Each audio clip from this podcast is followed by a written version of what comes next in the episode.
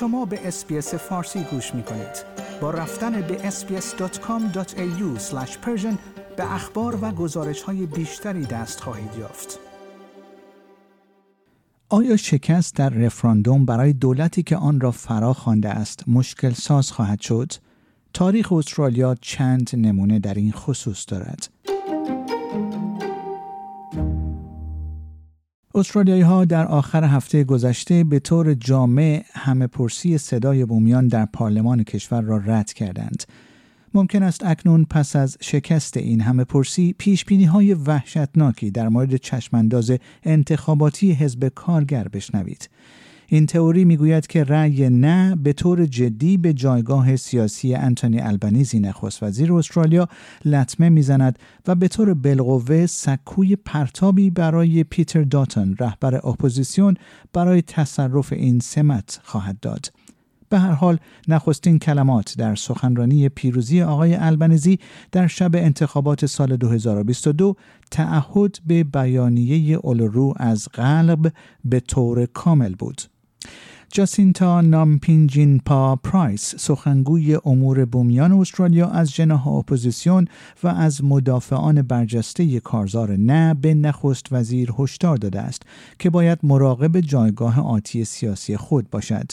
او در جریان مبارزات انتخاباتی به باشگاه ملی مطبوعات گفت من معتقدم که این رهبری البنیزی است که در خط مقدم است.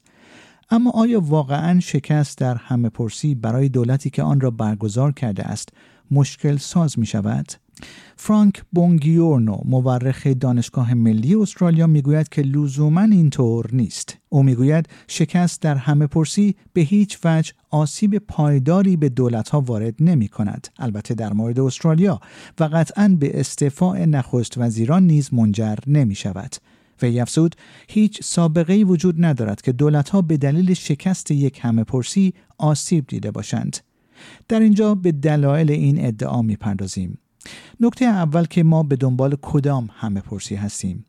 استرالیایی ها اکنون 37 مورد از 45 تغییر پیشنهادی در قانون اساسی را رد کردند. در 13 مورد پیش از نتیجه روز شنبه گذشته آنها به هر پرسشی در برگه رأی همه پرسی خواه فقط یک یا چند سوال نه گفتند. این 13 مورد را می توان به دو گروه تقسیم کرد. چهار مورد که در همان روز انتخابات فدرال برگزار شد و نه مورد که برگزار نشدند. بدیهی است که انتخابات فدرال در روز 14 اکتبر برگزار نشد. بنابراین تاریخچه همه پرسی های مستقل ممکن است بهترین راهنمای ما باشد. نگاهی به نه همه پرسی مستقل شکست خورده و آنچه بعدا رخ داد خبر خوبی را برای آقای البنزی دارد. نخستین مورد از این همه پرسی ها در سال 1911 بود و حزب کارگر در انتخابات فدرال بعدی شکست خورد. اما از آن زمان تا کنون فقط یک بار این اتفاق افتاده است و آن هم در سال 1949 بوده است. در شش مورد دیگر دولت هایی که در همه پرسی مستقل شکست خوردند در انتخابات بعدی پیروز شدند.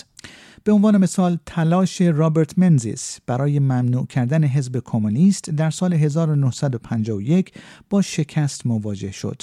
اما این مانع از حرکت او نشد. او سپس 15 سال دیگر زمام دولت را در دست داشت. همه پرسی جمهوری استرالیا در سال 1999 نیز دور از ذهن بود. جان هاوارد نخست وزیر وقت این همه پرسی را برگزار کرد اما به شدت علیه این ایده مبارزه کرد. طرف هاوارد پیروز شد همه پرسی شکست خورد و او در انتخابات 2001 پیروز شد. اما این امر همیشه هم در واقعیت رخ نمی دهد. این در چهار مورد اتفاق افتاده است. در سالهای 1913, 1919, 1974 و 1984 و در سه مورد از آنها حزب در قدرت عملا در انتخابات پیروز شد. حتی انتخابات پس از آن سه همه پرسی نیز نتایج متفاوتی را به همراه داشت. یک بار دولت قدرت را از دست داد. در سال 1975 فرماندار کل دولت ویتلم را قبل از اینکه فرصتی برای بازگشت به پای صندوقهای رأی پیدا کند برکنار کرد.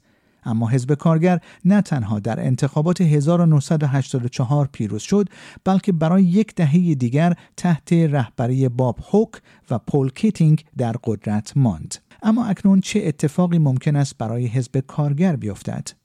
در حالی که ممکن است تاریخ به انتونی آلبنیزی اطمینان دهد پیامدهای سیاسی یک رأی نه کاملا روشن نیست بونگیورنو می‌گوید حزب کارگر تصویر زیادی از خود و شاید حتی بیشتر از تصویر خود در جهان در بیانیه اولورو سرمایه گذاری کرده است.